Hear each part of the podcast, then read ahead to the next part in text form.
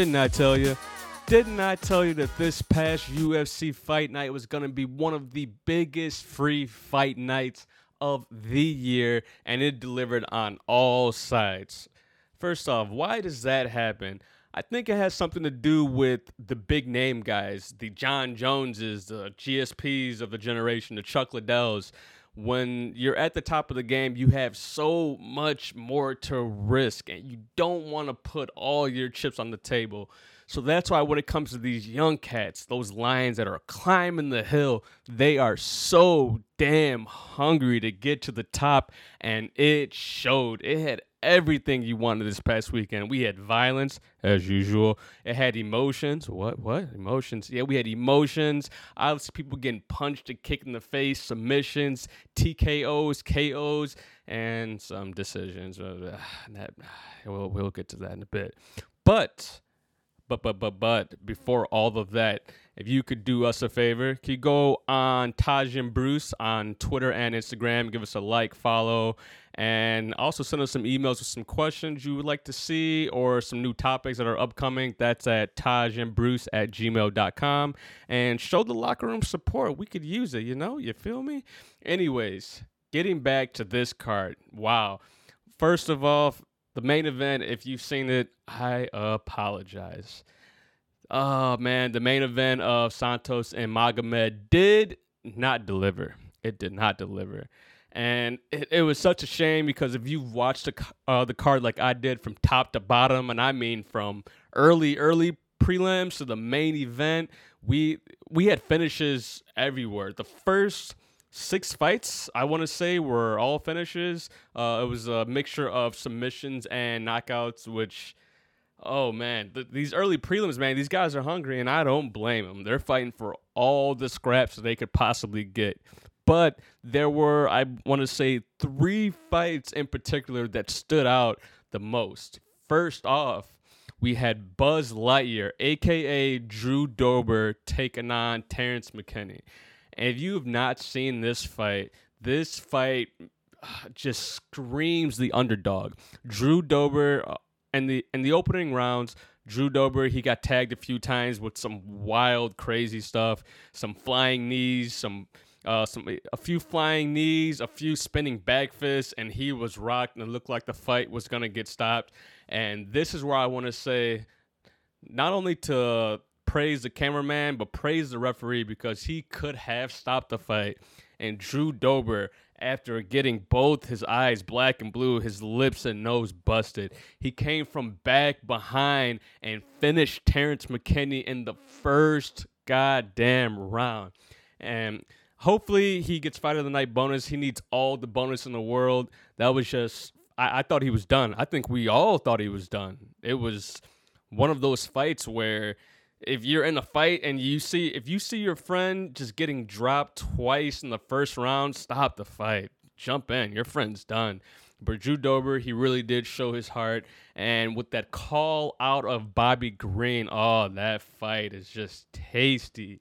Drew Dober, Drew Dober versus Bobby Green, sign me up and take all of my money.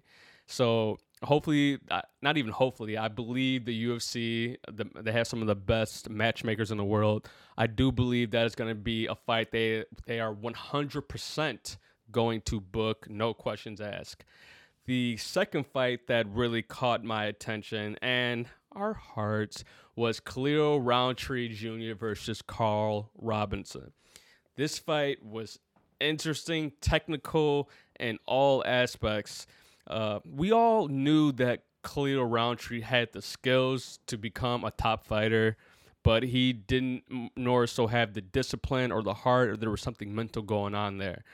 And the first fight, you know, there was a filling out process. Don't blame the guys. But that second fight, I don't know what his coach told him or what his coach put in the water in between rounds, but he came out like a bat out of hell.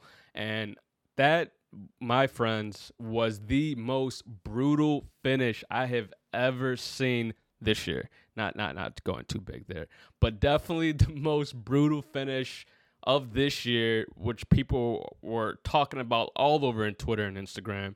It was just it was just brutal, right? He had the hooks where he dropped them, and then when he got on his knees, the guy was trying to cover up his face, but then Khalil Rountree soccer kicked him in the body twice. I don't think I don't even remember the last time I seen a cock uh, a soccer kick to the body, and it it was the guy was done, and the way that the way that Herb Dean pulled them off just slowly, and the guy was just covering his head in the fetal position. It just screamed violence. The the hooks, the kicks to the bodies, the um the oblique kick to the side. Uh, it was it was very very just vicious. And then I was I don't think anyone was expecting the uh, the post fight interview where he basically talked about his uh, mental health issues and everything that's going wrong with him. And if you're out there and you need help, just keep on fighting, keep on pushing forward, keep on fighting for what you want. And he started to cry. It, it was just one of those moments where it, it took us all on a emotional roller coaster, right? He went from performing a very violent act to talking about how if you need help and everything to basically reach out and don't be afraid to just ask your friends or to work hard um, etc so it was it was very heartfelt so I don't know what's been going on behind the scenes with Khalil Rountree, but it seems like he's been dealing with some demons, and he's not the only one. We all are. We all have our own demons. So, congratulations to Khalil Rountree, and just if you're out there, like he was saying, just just don't give up, man. And I am excited, not only me, but I think we are all excited to see Khalil Rountree fight again in the future. Last but not least, we had the main event. I don't know if you want to call it a main event. It should have been the opening fight on the card because Magomed versus Santos was like watching paint dry. It was bad. It did not deliver like I promised it would to you guys. I am sorry. But sometimes when like I was saying in the beginning of the show, when top athletes are performing at the best of the best of the pinnacle, you can't make mistakes and we see these chess matches engage. For 5 rounds, it was mainly a stand-up affair. They threw some jabs, some kicks, um, Magomed pressuring Santos, Santos backing up against the cage, kind of mirroring Tyron Woodley. And it wasn't the best affair that I would have liked to have had, that any of us would have liked to have, right? And then after five rounds of not too much action, just jabs, hooks, Magomed had the audacity. He had the audacity to call for a title shot. Now, Magomed is probably at some point in time gonna hold the title at 205. We know this. But to ask for a title shot after that performance, my friend, it is not happening. Dino Dana White does not subscribe to any of that. None of us subscribe to any of that. If that was a paid event, we would be asking for our money back. So Magomed, you really shot yourself in the foot you know, I can't really talk and I don't want to say too many bad things, but uh, we believe that Magomed's going to need at least two more wins. I think next he's going to get a top five opponent. I want to say maybe an Anthony Smith or maybe a uh, Jamal Hill or Paul Craig. But title shot, be cool, be cool, be cool, be cool. That's not happening. That's not happening.